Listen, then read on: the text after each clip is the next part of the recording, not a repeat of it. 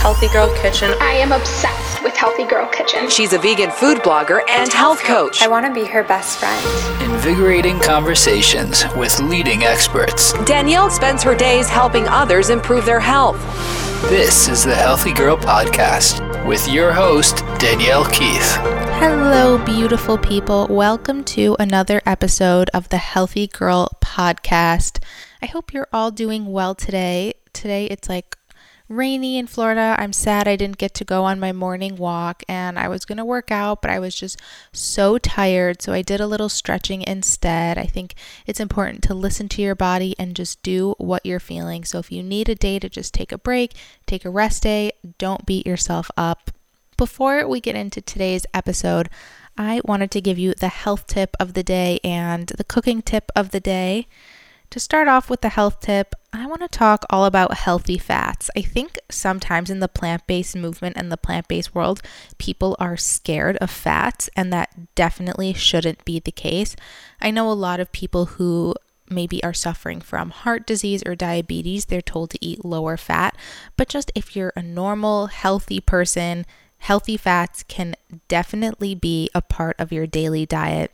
Eating healthy fats like olives, avocado, coconut, nut seeds, it's essential for balancing your blood sugar, providing energy, supporting cell growth, and balancing your hormones, and so much more. Even just adding like half an avocado to your salad, making a homemade pizza, and adding olives, or putting some chia seeds in your morning smoothie, it's really that easy. And also, if you find yourself getting hungry a really short period of time after you eat a meal, like let's say you eat and then an hour later you're starving, adding some healthy fats to your meal is going to help keep you full for longer. That's a really good tip, and that's something that I've been doing lately that's helped so much, because I would eat, let's say, maybe rice, beans, and veggies, and it would be filling for a little while, and then I'd be starving. Just adding some avocado or olives or seeds of some kind or nuts, it really helps to balance your blood sugar and you stay full for longer. So don't forget about your healthy fats. They're super important. Next, for the cooking tip of the day, if you didn't know, I make a smoothie every single day for breakfast. If you followed me on Instagram, I'm sure you know, because every day I post a picture of my beautiful smoothie, and I get a lot of questions about how to make a creamy, perfect smoothie. And I realized a lot of you are using fresh fruit when you really need to be using frozen fruit. It truly makes all the difference. You can keep it in your freezer. You don't have to worry about it going bad. Costco sells frozen fruit in bulk. Trader Joe's has very reasonable prices for frozen fruit. And just to clarify, frozen fruit has the same amount of nutrients as fresh fruit because it's often picked at peak ripeness. When vegetables or fruit are canned, that's when they lose their nutrients. When they're frozen, they still have all of their nutrients. So that's just something I wanted to clarify. Our guest today is Sari Diskin. You might know her from her popular Instagram page, Eat Well With Sari. She is a healthy food blogger and wellness lifestyle influencer.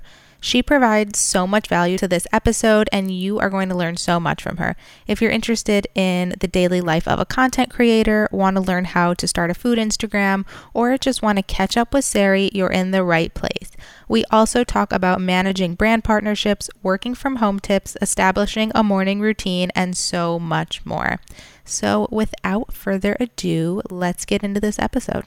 Hi, Sari. Welcome to the Healthy Girl Podcast. I'm so excited to have you here. Thank you so much. I'm excited to be here. Yeah, I, I think everyone, I was just telling you, everyone's going to be so excited that we're talking. And I wanted to also tell everyone how funny it is that I went to high school with your husband. It's just a small Jewish world.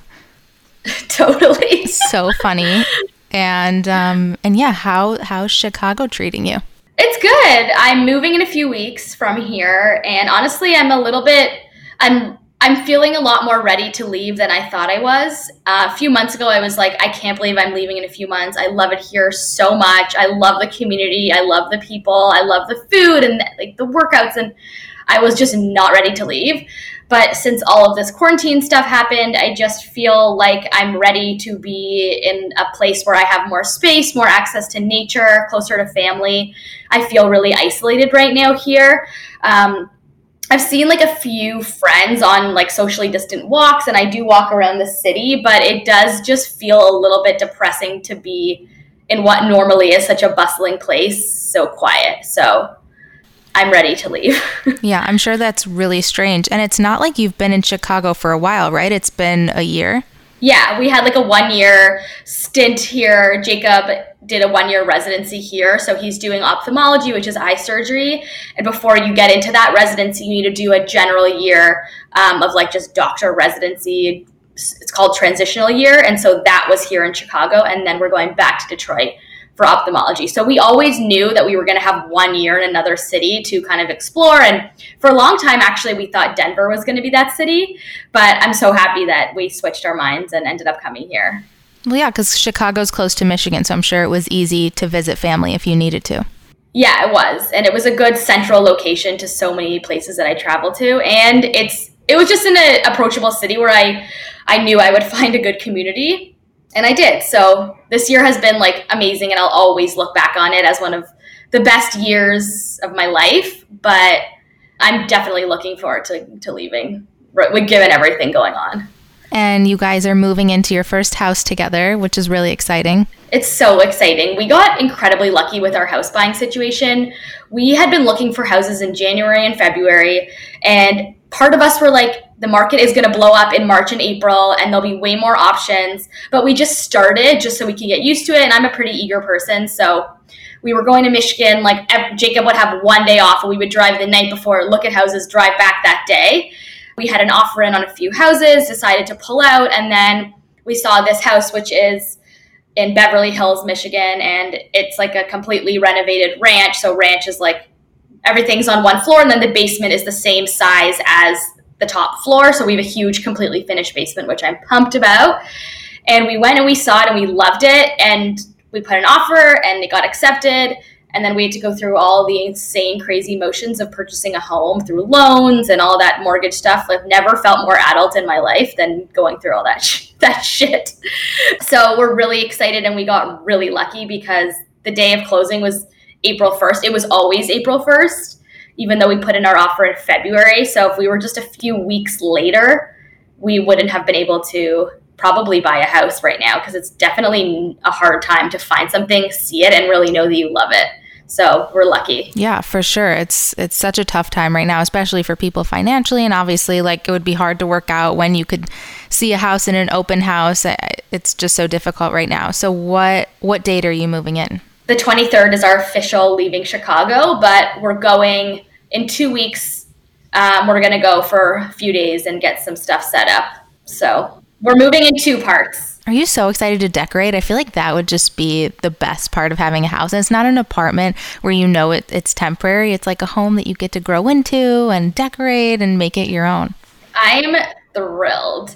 I mean, there's there's a few things we need to do that are really expensive. So we and we do have a lot of furniture that we love. We're going to get only the essentials and then like accents and things to make it homey. But we'll have to do all the decorating in phases just because costs are crazy. And like we have to do landscaping and put in a privacy fence and get window treatments, like all these things I never thought of.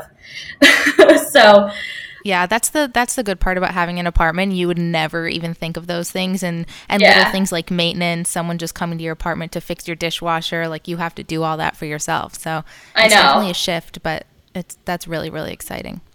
I think it'll be worth it. I really love the house. It has like gold accents in the kitchen, and all the knobs are gold in the bathroom, and marble. It's very my style. I'm really pumped. Well, as a food blogger, I feel like you have to have a good kitchen, especially since you spend so much time there. You want a kitchen that you love. Yeah, so it's a very open kitchen. I have way more storage in this kitchen than I do now. Like, no one can see, but in Jacob's closet, we only have the least amount of closet space here. It's like half my pantry, half his closet. And then I have like baskets above the fridge with stuff. stuff in boxes behind the table. I just like don't have any room. So the storage situation is going to be way better.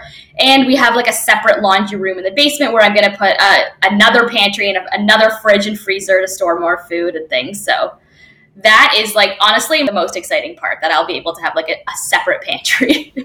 I know. We had to turn our like front hall closet into a pantry because especially like all like the random snacks that I'm sent in the mail. I'm sure you have the same problem. Yeah. There comes a point where I just have no space for it. And I started bringing extra snacks to the people who work in my building. I'm like, I get sent all this stuff, like, please, I have no space. And I mean, they love it. They have the best snacks downstairs now, but I, I feel you on the storage.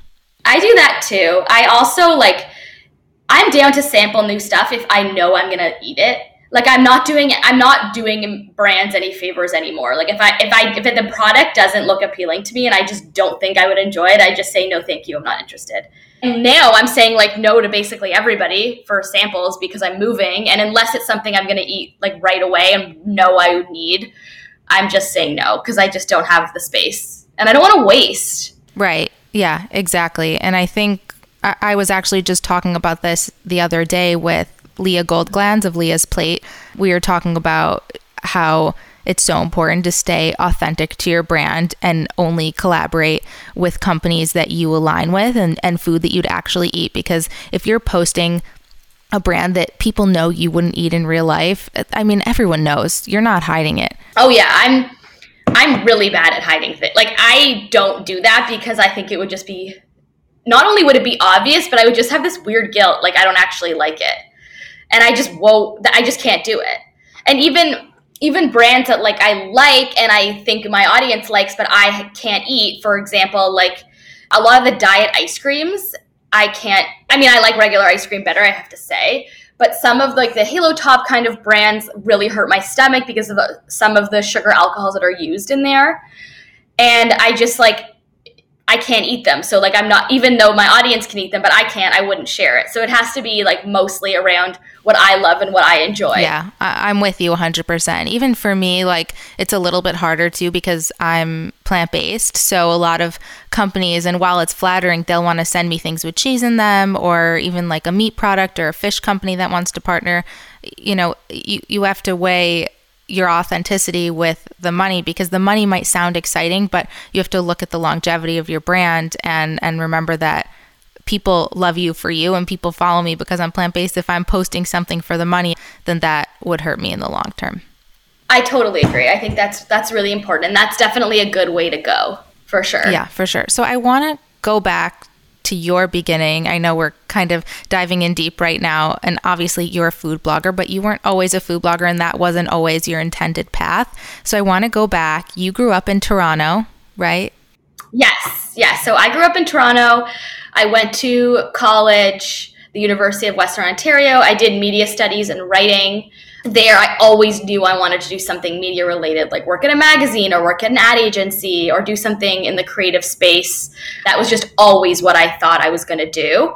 And when I graduated, I went to grad school in Toronto for business advertising, and then got internships in a big ad agency in Toronto. And this was in two thousand thirteen, that summer.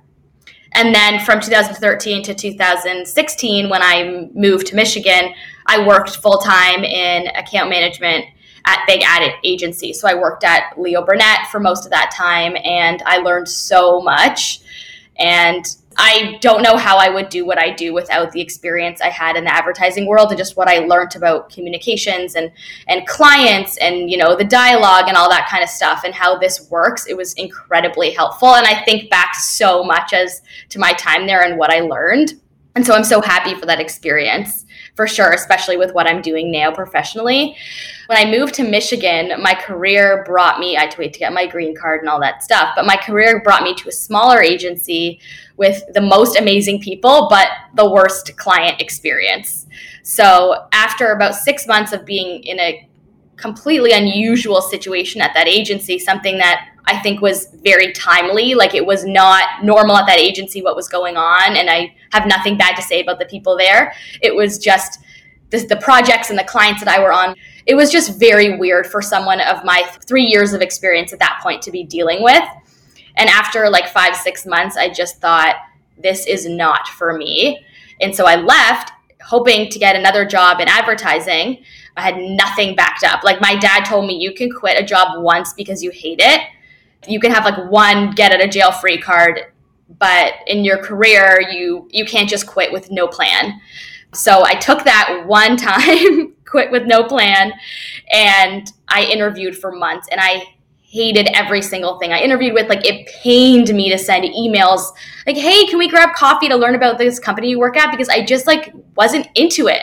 Like, my heart wasn't there, and I was just so defeated by being in this new place without knowing who I was and being so uncomfortable. And that was really the height of when I started to get in touch with how bad my anxiety was, was really when I was outside of the comfort zone of my Toronto community and in this new place without a job. And it was hard, but it did lead me to eventually do the health coaching certification I I N and start my blog. So I started it and it was called Eat Well Detroit at first, because I was kind of worried. I didn't want to make it about me and I was so embarrassed about it.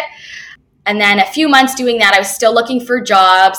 And then I got this freelance writing job. I got two freelance writing jobs sort of in the wellness space. And then I took a part-time job at Athleta.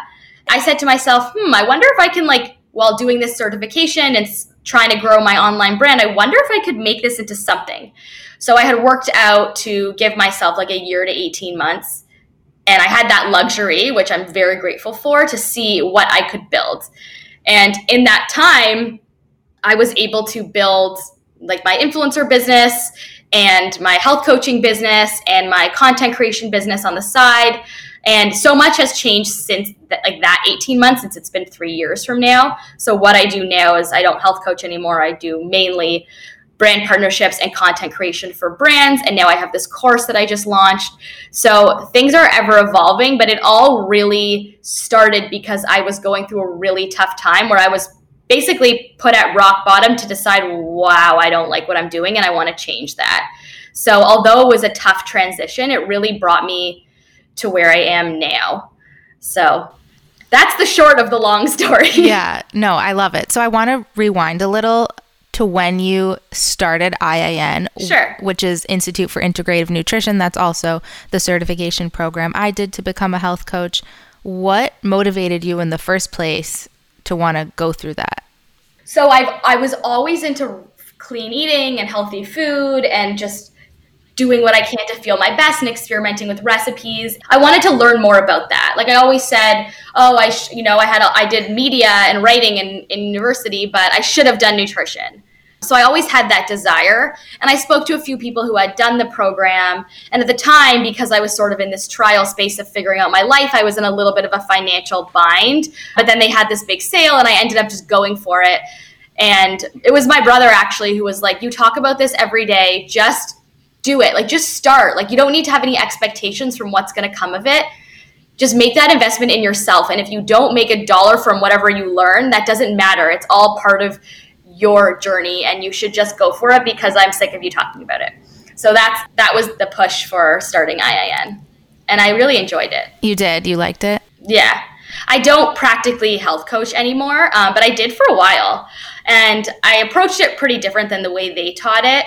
But it definitely gave me a g- good confidence, a good understanding of how to work with people, a good understanding of different nutritional theories. I also really loved the community aspect of it, and it forced me to really dive deep into my own health journey and what I was experiencing and what I could do to make myself feel better. So it was a personal journey as much as it was a professional one. Yeah, definitely. And I and a lot of people ask me if I like the experience there, and I think it is what you make of it. And yeah, you know, they teach you a hundred different dietary theories. It can be confusing. So you have to take everything with a grain of salt. It's really just them trying to educate you. There are a lot of different opinions and perspectives, and nutrition isn't one size fits all. Right. So I remind people that it's great. I think I loved it for the business aspect of it too. And, and you know, obviously I then turned it into doing my own thing and I, I put my unique spin on it. But they do teach you a lot of valuable business tips and how to work with people and how to talk to people. So if you are looking to be a health coach, it is a great program. I have another question for you. So you go through I I N, you start taking clients. What's that transition like? Because you're not health coaching anymore. How did you go from you coaching your clients to then being solely a food blogger? So I just started to gain a lot more traction on social media. I started to grow pretty quickly and started to forge these relationships with brands long-term for, you know, food photography and content creation and sponsorships. I was finding I was much more interested in that creative aspect and really loved experimenting with recipes and sharing those and taking pictures and being creative. And I just, that filled me up more than health coaching, to be honest. And I found it was just a better way to support myself. So I started, I was doing both for a long time. And then I just kind of did a little gut check and said, what do I actually enjoy more? Because I can't do both anymore. I was just reaching capacity. And I chose like the brand side. That's not to say, like, I've had inquiries. I haven't really taken on a client in about a, eight months to a year. I had a few when I first moved here that I just, once they ended, I just stopped talking that I'm a health coach. And I have gotten some inquiries in the meantime, but I haven't taken them. So it's just kind of how I feel in the moment and what I want to focus on. Yeah, that makes sense. Do you feel comfortable sharing what part of health coaching wasn't fulfilling for you and what part made you want to leave it? Sure. So I loved, and I focused a lot more on helping people have a better relationship with their mindset around food, because that's something I really struggled with back a few years ago. So I really just, like, I was very specific about the client that I worked with, and I wanted to make sure that it was all women, that I could see myself in her, because then I felt more comfortable helping and assisting her. But at the end of the day, I felt like it, it started to get to be a little bit too much of a therapy thing for me, and that just was something that was outside of my comfort zone. And I didn't want to continue. And I wanted to create and do the brand side more. I'm really happy that you touched on that, because I think that is one thing that I have struggled with in the past, especially when I first started.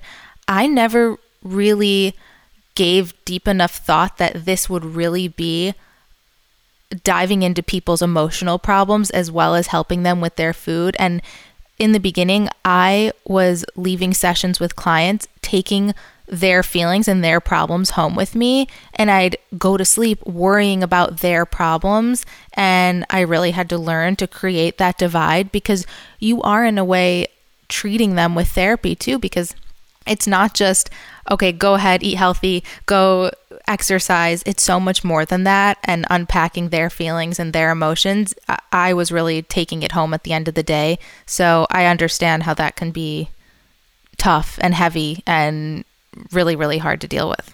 Yeah, for sure. And a lot of the girls I helped so much, I still think about them, and, you know, a lot of them still follow me, and I've connected with them since, and I know I helped them significantly, and I'm proud of that. But there were some moments where I felt I'm not qualified to do this. And that was really the breaking point for me. And I think that was the time when I was like, I could do health coaching, but I'm going to have to switch up the way I'm doing it. And then at the same time, my brand kind of evolved, and I wanted to focus on that. So if I do ever go back to health coaching, I just have to be very clear about what my limits are. And I always was like, you know what, this is this is my personal opinion, but I think for any further, you know, diving in on X topic, you need to see this kind of professional. So I think health coaches can be an incredible complement to other practitioners. And that's why, like, I believe so wholeheartedly in, like, the holistic view of wellness, you know, with people like my husband, who's a physician, and someone like me, and a therapist, and things like that. It's really important to get multiple opinions, because there are so many types of practitioners out there that can help people. And I think a lot of the time they're siloed. And so I hope to see a system where things are more integrated. And I know that just changed the topic completely, but that's just what came to mind. That's okay.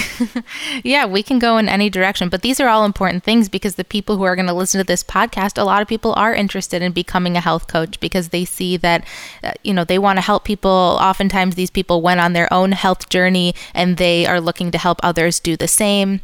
So I think it's really important that you brought that to light. And you know, if you are a health coach or you are thinking about it, as Sari said, it's okay to tell your client, look, this is beyond my scope of practice. This is beyond what I know. It's okay to yeah. say that. You don't have to know everything. Like, you're not a doctor. You're simply there to help someone better themselves and live a healthier lifestyle. Right. And if it's anything beyond that, you should one hundred percent feel comfortable to let them know. Yeah, that's that's incredibly important. For sure. So you started off as Eat Well Detroit. You then shifted to Eat Well with Sari. Yeah. What was that decision like? I didn't want to make it about me when I first started, because I was incredibly embarrassed. And why were you embarrassed? I don't know. I mean, it was two thousand seventeen, and although I felt late to the party at that point, I really wasn't. But I just was like, who's going to care about this? Like, how am I going to share my life? Like, I just didn't want to make it about me. I was so nervous, like, because I didn't have a community. I had this community at home in Toronto where I was like, oh, everyone's going to make fun of me for, like, trying to be a blogger. And then I didn't have a community so much in Michigan. So I really just felt alone. And I thought this would be a great creative outlet, but not something that was going to share about myself, because I was just incredibly threatened by what other people thought. And once I got used to it and realized, wow, I'm good at this and I love this and this feels very natural to me. And my content was very much around me and my recipes and my life, and not Detroit anymore. It was literally about Detroit for like two weeks. I felt I was being limited by that being in my name, so I changed it to Eat Well With Sari. But on some level, I always knew I was going to do that, because my L L C has always been Eat Well With Sari, and my um, like my website has always been eat well with sari dot com. So I'm happy that I had that foresight and kind of subconscious understanding that I knew I was going to change, but it was kind of like a little facade that I put on at the beginning because I was just self-conscious. Yeah, I think that's a really smart business move, that you noticed that your brand was growing and evolving and you decided to change the name to match that. And I, I know recently I also changed my brand name. I started off just health coaching. I had no idea that I would become a food blogger as well. So I started off with Code Green Wellness. That was cute for my health coaching. But as time went on and I started blogging more, and now I have this recipe blog, I knew that Code Green Wellness didn't really make sense and it didn't really feel right with what I'm doing now. So I had to adjust. I knew I didn't want it to get any deeper or go any further, because obviously, you know, if when I do become more popular, I, I want people to identify with the name. Obviously now, like if I say like if Minimalist Baker wanted to change her name now, I think she'd be um, out of luck. Yeah. So at this point, when I still, you know, I have so much growth, I wanted to change the name to reflect what my brand is now. So I think that's smart that you did that. And if, if you're someone out there who created a business and your business has evolved, it's okay to adjust and pivot as you go along and adapt, because your name is everything. That's your brand. That that's how people identify you, and, and creating a name that reflects what your business is is really important. So I'm I'm glad you shed light on that. That's a great point, and that's a smart move on your end. So in this mentorship program that my friend Cameron, she's Freckled Foodie on Instagram, have started, we just did our first week. Last week we have four different groups, so it was a lot this week. Oh wait, it was this week, not last week. Oh God, the days are starting to blend together. Anyways, the first thing we talked about was like how to set up your bio and your name and your handle to really speak to what your value is as a brand. And we talk in depth about a lot of these girls who are in our mentorship program haven't started their Instagrams, or they have one that they never post to, or they're just looking to expand it and learn the ropes. And so for the girls who are just starting, and even the girls who had an account, we just were very clear, pick a name that you can see working with you in the long term. Yeah, definitely. And I was going to ask you about your mentorship program. That is so exciting. Can you tell us a little bit more about it? For sure. So it was honestly something I never thought that I would do. And I'm definitely the person that a lot of my friends in the space ask me questions about, like, how should I respond to this brand? What should I do in this situation? They asked me to do this. How much should I charge? And how did you do X? And I found myself always answering questions like that for my friends. And then I also found myself getting a ton of D Ms from people being like, I want to start something, or I just started, how do I get traction? Like, how did you do this? And I was talking to my friend Cameron, who's who I met through Instagram, who's a really good friend of mine. And she was saying, yeah, I get a ton of those questions too. So it honestly just took us having a personal conversation to realize there is a missing educational piece out there. There is not a course or a mentorship opportunity for people who want to be food and wellness bloggers in a smaller sense. And if there is, it's not really run by people who are super approachable.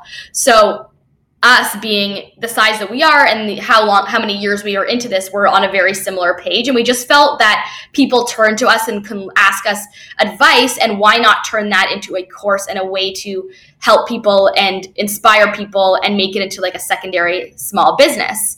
So we really found that there was a missing hole. And I have seen a ton of other courses come up too in this time, because we understand that people are now entertaining their side passions now because they have the time, and we just really wanted to help people when they were asking for it. So we simply listened to what our audience wanted and created something in response. So the mentorship aspect, I think, is also very unique, because We're teaching on a Zoom call, and then we're letting people talk to us, ask us questions specifically about them, and really one-on-one connecting with them and mentoring them in this group setting. While also we have a Facebook group that people can talk and connect with each other in all of the four groups that we have, which is there's about sixty-five people.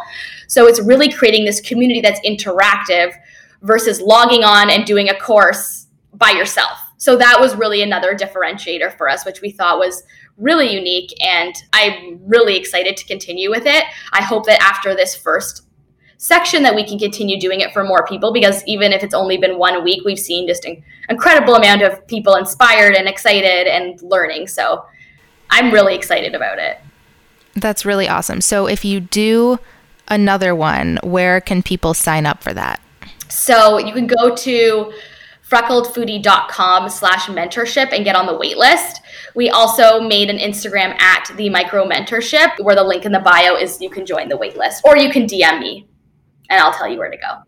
I hope we can do more, because we had a lot of interest and we sold out in like two days. That's amazing. That shows you that it was clearly needed. And you know, there are so many people out there who they might be unhappy with their jobs. They want something else. They they might be interested in health, wellness, food, cooking, and they want to create a food blog, but it is hard to know where to start, how to go about that, because it can seem intimidating. And as you said, you know, people might be embarrassed and they're worried about being made fun of by their friends and family. So I think that's awesome that you've created something to help people with that. Yeah. Um, but I'd you. love to ask some questions right now about blogging and what you do on a day-to-day basis. So let's say someone wants to start a food Instagram like you.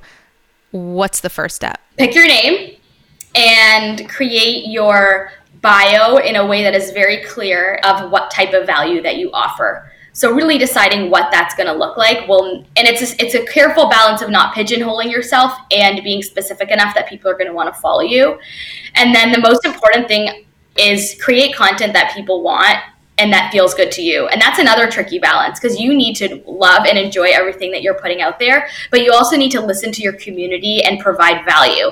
So those are the two things on a daily basis I try to do every single day. And obviously becoming successful and having a thriving food blog, Instagram account, you need to practice consistency. Yes. So, and I think that's something you do really well. I wake up in the morning and there's your post. I know you know, every day, maybe even twice a day, you're posting something.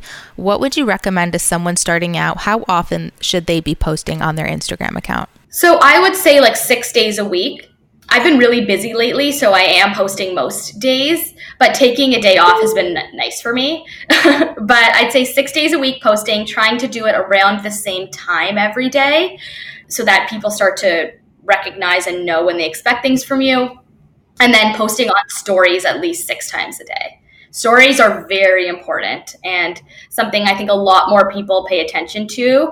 Like they might go back and check out your recipe on your feed or a cool picture you posted, but stories are really how people get to know you and how your voice can be echoed in a unique way. And that's why people stay. So they may come because you have a pretty feed. They might stop following you because they think they like your style and the way it looks, but they're going to stay when they get to know you and really feel like you have something valuable to say and that they connect with you. So being honest and open in yourself and your stories is very important. Yeah, and I think that's something you do really well, because even now, just talking to you, I see your story, so I feel like I know you. And I think that's something that is not innate. That's something that's practiced, and you've practiced that consistency day in, day out, just sharing your day-to-day life with people. And through that, people feel like they know you, they feel connected to you. I'm sure people recognize you in public and, and they act like your friend because they see you every day and they recognize you from your stories and they know your personal story. Totally. And that does happen to me. And it makes me so happy when that, someone says hi, because being on the other end of it, it can be very lonely. So I love when people send me kind D Ms or they ask me questions or they challenge me on something. I love the conversation and I love connecting with my audience in that way, because that's the value I'm here to provide. I'm only sharing myself and what's working for me and what I love and what I don't and where I'm going and who I'm hanging out with and my perspective on life. There's only one me, so there's only one Eat Well with Sari. Although my content could look similar to other people, other food blogs, I and my individual voice and my unique perspective there's only one. So remembering that is like a, a, good, a big confidence boost. So whenever I'm like annoyed or I don't feel like I have anything interesting to say, A, I just give myself grace and be like, you don't have to post much today if you don't feel like it. But also remembering that I am different than others and I can stand out, and just believing that, because I believe that what I have to say is just unique to me. Definitely. And I think that's really important for the person who is starting an account. There's so many food bloggers that it only helps you if you stay true to yourself and and you're unique and different, because you bring something to the table, I'm bringing something else to yeah. the table, your friend Cameron is bringing something else to the table. So if you are new, uh, while it is great to get inspiration from someone else on Instagram, stay in your own lane, be true to yourself, and post your own unique content, because that's what's going to set you apart from the thousands of others out there. Totally. And I think staying in my own lane is something I... that's sort of like my my everyday mantra, because it can be really hard to, because everybody's success on something like social media and influencer marketing and things like that, everybody's success is public. People can see who your partners are. People can see what you're sharing. It's very out there. So it's really hard to not get competitive. And I have found that staying in my own lane and just be like, I'm doing this and I want to, and I'm not going to get obsessed with what everyone else is doing, is the best way to go. It's the best way to protect your mental health in this space. And it's the best way to keep going and growing. You need to show that you are confident in what you're sharing and what you love. And if you're constantly obsessing with what everyone else is doing, that's going to be very cloudy. I've had my moments where I'm feeling anxious and stressed about being behind and not doing X and seeing what everyone else is doing. But working through that is something that is the most helpful. So I totally agree with you. And especially because I love supporting other food bloggers. You know, we see, we comment on each other's pictures, we're lifting each other up. But along with that, you see all of their stories, all of their posts, and it can be so easy to fall into that trap of comparing yourself and thinking, oh my God, am I doing enough? You know, they're doing this, they're doing that, I need to be doing more. But you need to take a step back and remember that your only competition is yourself at the end of the day. And again, to really stay in your own lane. Just to echo one more thing in that, a lot of things in this business can be taken very personally, but you need to remember that sometimes they're not. So making a mistake or doing, like, you need to see yourself as a business and also a person, and finding that balance and learning to sort of step back from the personal side sometimes has also really saved me. Definitely. So obviously connecting with everyone is super important. Being on your story, posting consistently, staying true to yourself, being unique, but obviously having an aesthetically pleasing feed is just a part of Instagram and creating your own unique look. Let's say someone has no clue how to take a picture, how to create something beautiful, but they create really amazing food and that's why they want to share. What would be your tips for creating a pretty feed? Playing around with different styles. So I use Lightroom and I've created my own presets. Um, for like food on white, food with plants in the background, food on lifestyle, me outside, like things like that that I normally post. And it just took a while for me to play around with edits. I watched a ton of YouTube videos about Lightroom and how to edit. And when it comes to food, natural light is the most important.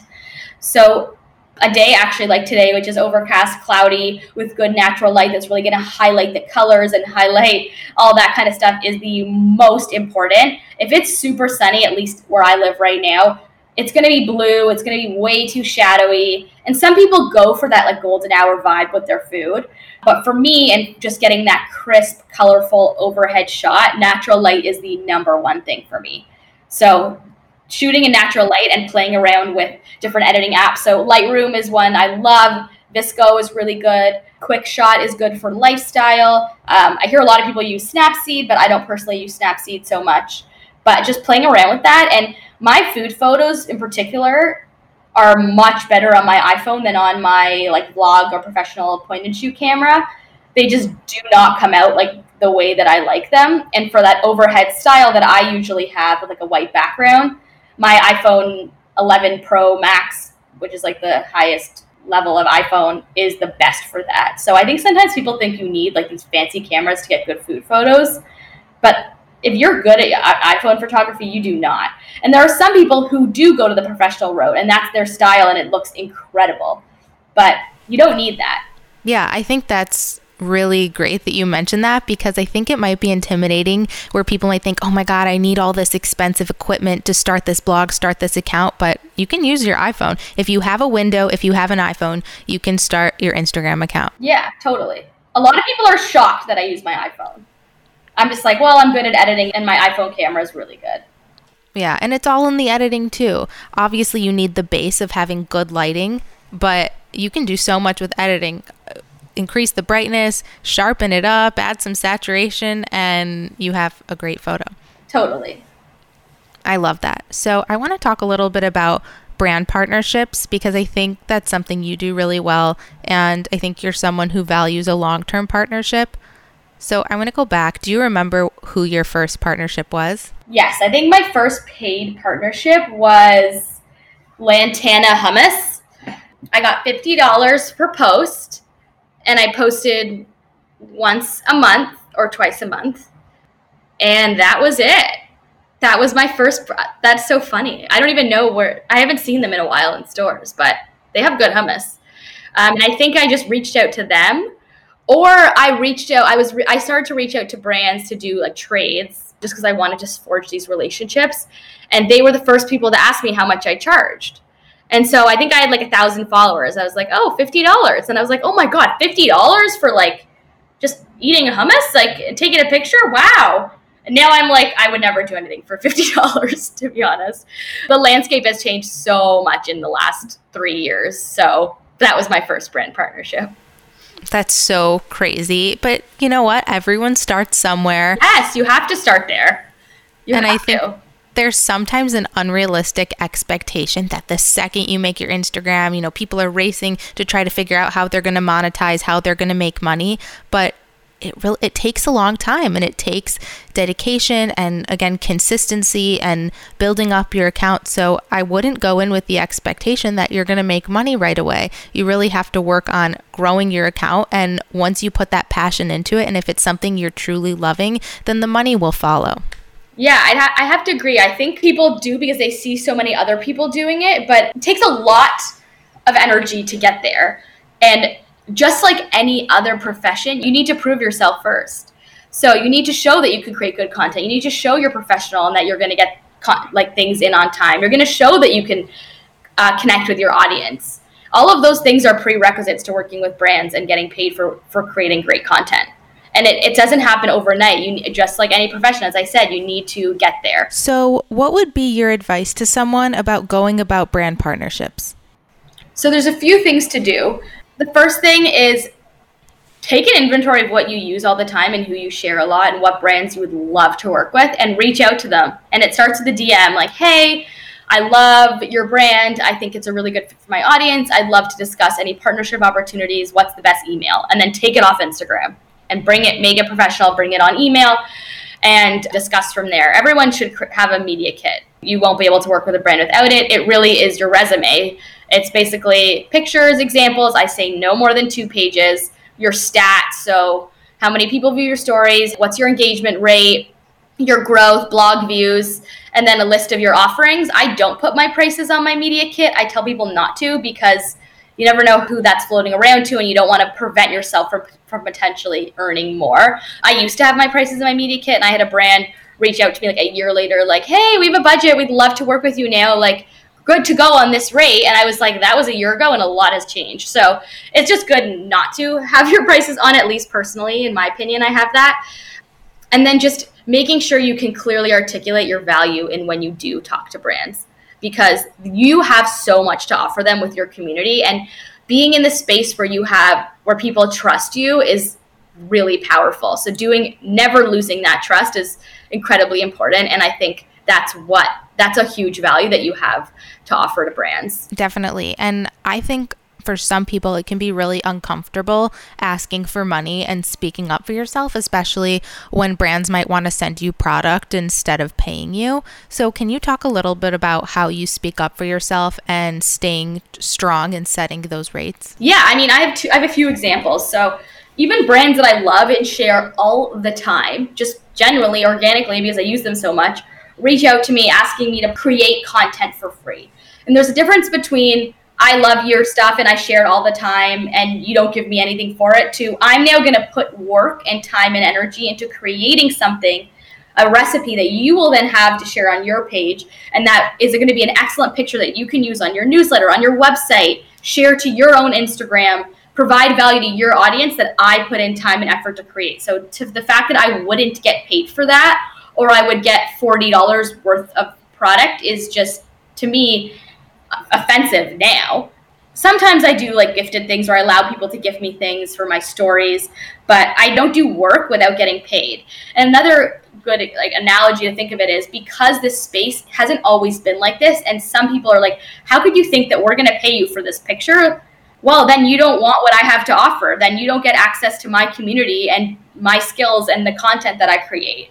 And that's worth something. And defining that to yourself is the first place to start. And then being able to negotiate with brands and, and being able to share that value is the second place to start. Because if you're not confident, you don't think you're deserving because of whatever pressure you feel from the outside or what other people say, or they make a joke of your job, you do have value. And especially if you're good at creating content, it's huge for brands. So I think it's believing that that is the hardest part. And it did take me a while to get there. So another example, like one brand asked me like, oh, we'd love to pay you, but we're going to do a trial post first. So we'll have you create a post, you'll post it, and then if it doesn't perform, then we're not going to pay you. And I'm like, would you literally walk into a restaurant, ask them to like cook you a meal, and if you didn't love it, you wouldn't pay for it? Like, things don't work like that. So it's just important to know your value and to, you can say, no, I'm sorry, that's not going to be a good fit for me. This is my full-time job and I'm working, like being compensated for my time and efforts is really important to me. It's hard to get there. I, I completely get it, but it's really important for you to believe in the value that you have, because if you don't believe in the value that you have, then it's going to be very unlikely that people are going to pay you for it. I want to talk a little bit about rates. That is a question I get all the time. People just D M me and be like, so how much can you charge for an Instagram post? And obviously there are so many factors involved, like your engagement rate and how many followers you have. But let's just say, based on followers, is there like a guideline you follow for, like, let's say you have five thousand to ten thousand followers. Let's say you have ten to twenty thousand. Is there like a formula that you follow for that? I'd say the best formula is other people who are at the same phase as you. So I always talk to people who are very similar to me and are, are kind of offering similar things about what they charge, and I align myself with them a lot. I also work with a manager now, and she is excellent at knowing what my value is and articulating that to my partners. She only works with me on about half of my partnerships just because I'm newer with her, but connecting with your people like you and talking to others and seeing what they charge is really helpful. I don't necessarily believe like ten thousand followers, one hundred dollars, because I don't have fifty thousand followers and I charge way more than five hundred dollars. So you have to just know that what you have to offer is really important. And that's what your media kit comes in. I say, this is how many people normally see this. This is how many people engage with it. This is how many people swiped up the last time I shared this. So it's knowing that it's not all about followers, but it's about how much your community trusts you and how much you give back to them in the long run. Like, I put so much effort into connecting with my community and being there for them and being a resource for them, whether or not I'm getting paid for what I'm sharing or not. It's knowing that I have their interest in mind because they're the reason I'm here. And like answering every D M, answering every comment as best as I can, and really connecting with people is a huge priority for me. I think that's a really good point. I never see myself as above that. Yeah, I was just going to say, I feel like you have to stay humble in this and realize that your community is such a huge contribution to why you're at where you're at, and to never feel like you're better than your community or there's a point where you're, you're too good to be responding to people's D Ms, because that's how you stay connected to people. And even for me, if someone just messages me an emoji to my picture, I'll be like, thanks. Just to let them know that, like, I heard them, I'm here, I'm I'm really grateful that they're responding to my content. So I think that's yeah. really important that you mentioned that. In the same vein, though, I'm trying hard to put, put up a little bit more boundaries. Like, sometimes I'm too fast to respond, and I can get really locked into my D Ms because I feel like I want to answer everyone fully and show up fully for everybody in my community because I'm so grateful that I have this community. but sometimes it can be draining. So like lately I've been turning off social media at like eight thirty every night. If I go to bed at like ten, ten thirty, that gives me time to like disconnect from everyone else that needs something from me and give to myself. So that's actually something I've learned in this quarantine time, because normally I'm just like go, go, go all the time and doing a million things. And I am still doing a million things, but I'm doing it in one place. So it's easier to stop. It's easier to have the time to connect back to myself and disconnect. Definitely. And I know for me, staring at a screen all day and being on, and, you know, Instagram isn't just leisure, it's your business. So setting, yeah. creating that boundary is so important. And for anyone who works from home, creating boundaries for yourself is super important. I want to talk about your work from home tips, because obviously everyone's working from home right now during quarantine, but you're someone who works from home every single day. What are your top working from home tips? So I actually, since moving to Chicago and living here, I've always been a coffee shop girl. Even when I started and had like was making no money, if I was working, I was usually doing it at a coffee shop. The only way, place that I was not is if I was doing stuff in the kitchen. And I would try to batch my recipe days so that I could leave, because just getting dressed and leaving and doing something was a huge productivity thing for me. And even living here, I was a member of WeWork for a very long time. And I went there like four days a week. And I had like other blogger friends who also worked from WeWork. And it was just a great, I felt like I was going like a real job, and it was so fun. And I really missed that.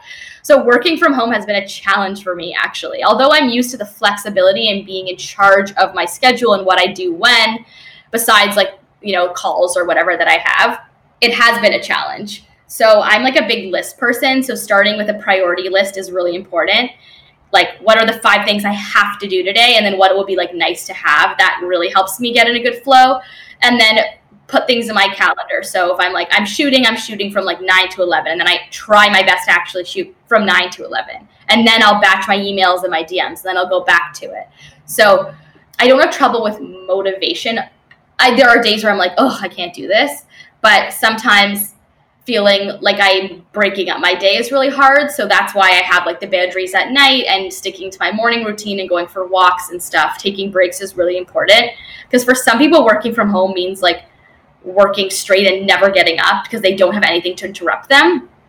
So creating those things to interrupt you and creating that separation, I think, is just also good for like brain power.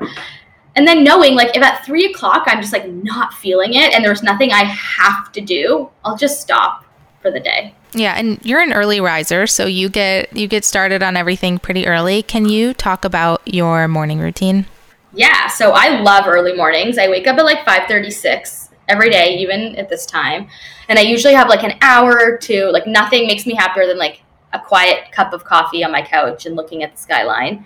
I'll have a huge glass of water, brew my coffee, and in that time I do my meditation. And I try to meditate before I check D Ms, because I like when I log on in the morning, I have like forty-five D Ms or like a bunch of emails, and some of them are from the night before, like shutting off at eight thirty. So lately, if I see it in the morning, it's more than normal.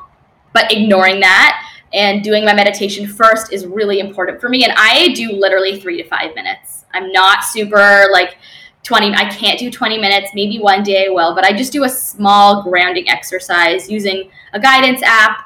Um, and there's so many different options. I love Simple Habit right now. I used Headspace for a long time. So doing that five minute meditation and then giving myself a few minutes to enjoy my coffee. And then I actually get started with work. I'll write my caption for the day. I'll check my D Ms. I'll post some stories. I'll check my emails. I'm a big like schedule send email person. So I might write an email like five a.m., but I'll schedule it for like nine twenty-three or something, just because I don't want to set the precedent that I'm like on all the time. Although I may be giving myself away a little bit right now.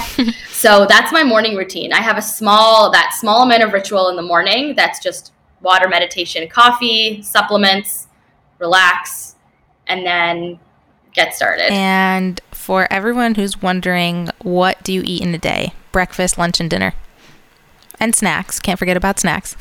It changes a lot, but I'd say the most average. So I wake up and I have water and coffee, and then I'll usually work out around like seven, seven fifteen for like forty-five minutes. There's like a bunch of cool workouts I've been doing. And then I shower, get ready, do a little bit more work. I usually don't eat breakfast till like nine thirty, even though I wake up at six. I don't get hungry. I don't intentionally intermittent fast. Like I'm not, I don't set out to do anything like that. I just listen to my body. If I woke up starving, I would have breakfast at six. So I usually have like a smoothie or a yogurt bowl or an oatmeal bowl or avocado toast, something. So like breakfast is always substantial. And then lunch is either like leftovers from dinner or a big salad or an avocado toast, or sometimes it's like I'll scramble up some eggs with like hot sauce and leftover veggies from the night before. I just try to keep it actually quicker now than other than when I'm like on the go, because when I'm on the go, I usually pick up a salad from like Freshii or Sweetgreen or somewhere like that. And then for dinner, I like to make stir fries or pastas or soups or pizza night or burgers, like also keeping it pretty simple. I don't like to cook for like two hours. I like to cook for like no longer than an hour. And then for snacking in between, I really love like salty stuff. So I love like chips and crackers and hummus and cut up veggies and hummus. I love bars. So really love those like pumpkin seed bars from Health Warrior. They're like really crunchy and salty and delicious. Really into the Barnana plantain chips. I eat those literally every day. I'm going to have a bowl after this. I like to snack on whatever I've baked because I do bake a lot. So I'll have like banana bread or like a muffin or a blondie, or I'll save that for dessert. I do have dessert every day, either after lunch or after dinner, just depending on when I'm feeling like it. But I never hold myself back from like enjoying sweets, because otherwise the craving just gets way too crazy. And I just enjoy, I just enjoy it. So it's part of my balanced diet. I'm with you. Even after like lunch, after dinner, I just want, even if it's like a square of dark chocolate, it just caps off your meal. Totally. And some days I won't, because I just like didn't think about it. But like yesterday after dinner, I had like three of those Unreal uh, snacks, like peanut butter cups. And they're so cute and they're so good. So good. They're actually vegan. I love them. If I go to the movies, I'm bringing the Unreal M and M's. Those are so good. Oh yeah. I have the chocolate covered peanuts. They're really good. So good. Okay, I have some fun questions for you to kind of cap off the podcast. These are questions that I'm asking everyone. Okay. Okay, so the first one is, what would your last meal on earth be? Oh my God, I don't... Oh, I think it would be like just like the best bowl of pasta, like the freshest pasta and like burrata. Simple. I love burrata cheese. Something like really rich and delicious from like a, an amazing Italian restaurant. By the way, I love how you say pasta. That's so cute. I know. It's the Canadian yeah. way. Pasta. Pasta. Does pasta. Everyone give you a hard time about that? Yeah. Pasta, like cottage, sorry. Although I've, I've living in the States for like four years. I now say like sorry sometimes, but I'm like, I feel unnatural. It feels wrong. Saying it. That's funny. Okay. Number two, what's one thing you can't live without in your morning routine? Coffee. But not just any coffee. It has to be like really good pour over coffee.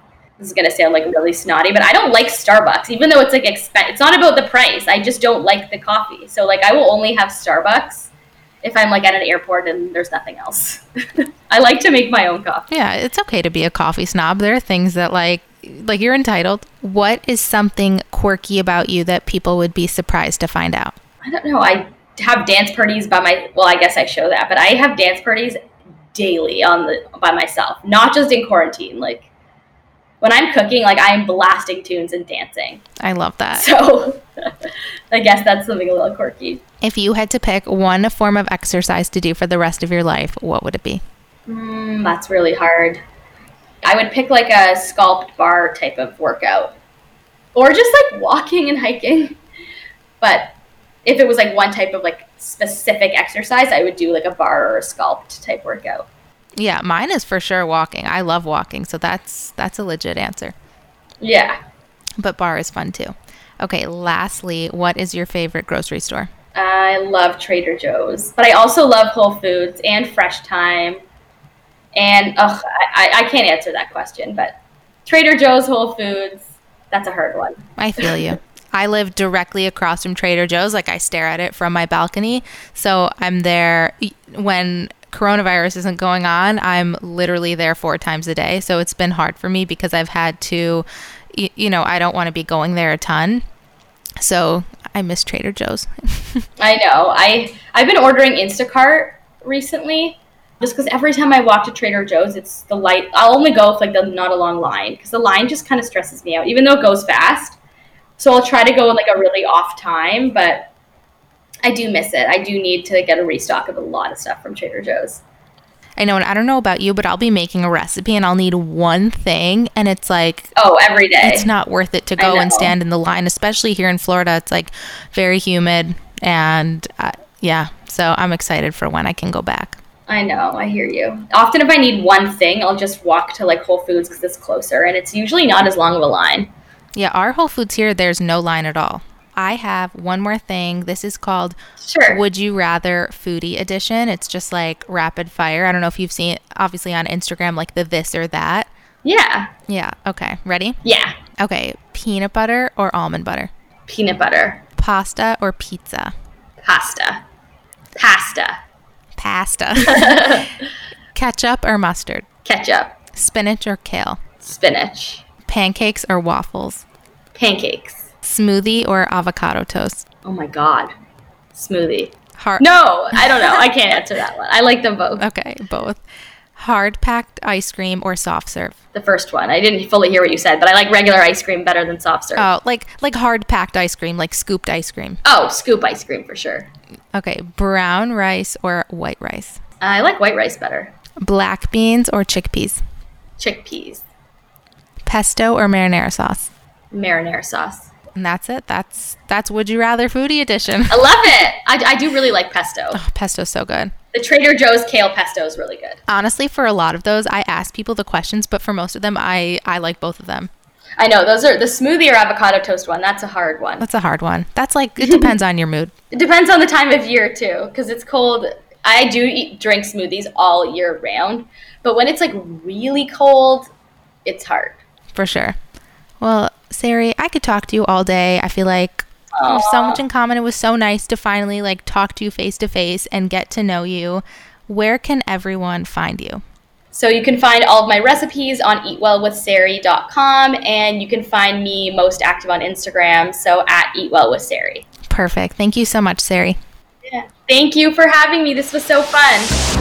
I hope you enjoyed this week's episode. Be sure to rate, comment, and subscribe, and we'll see you next time.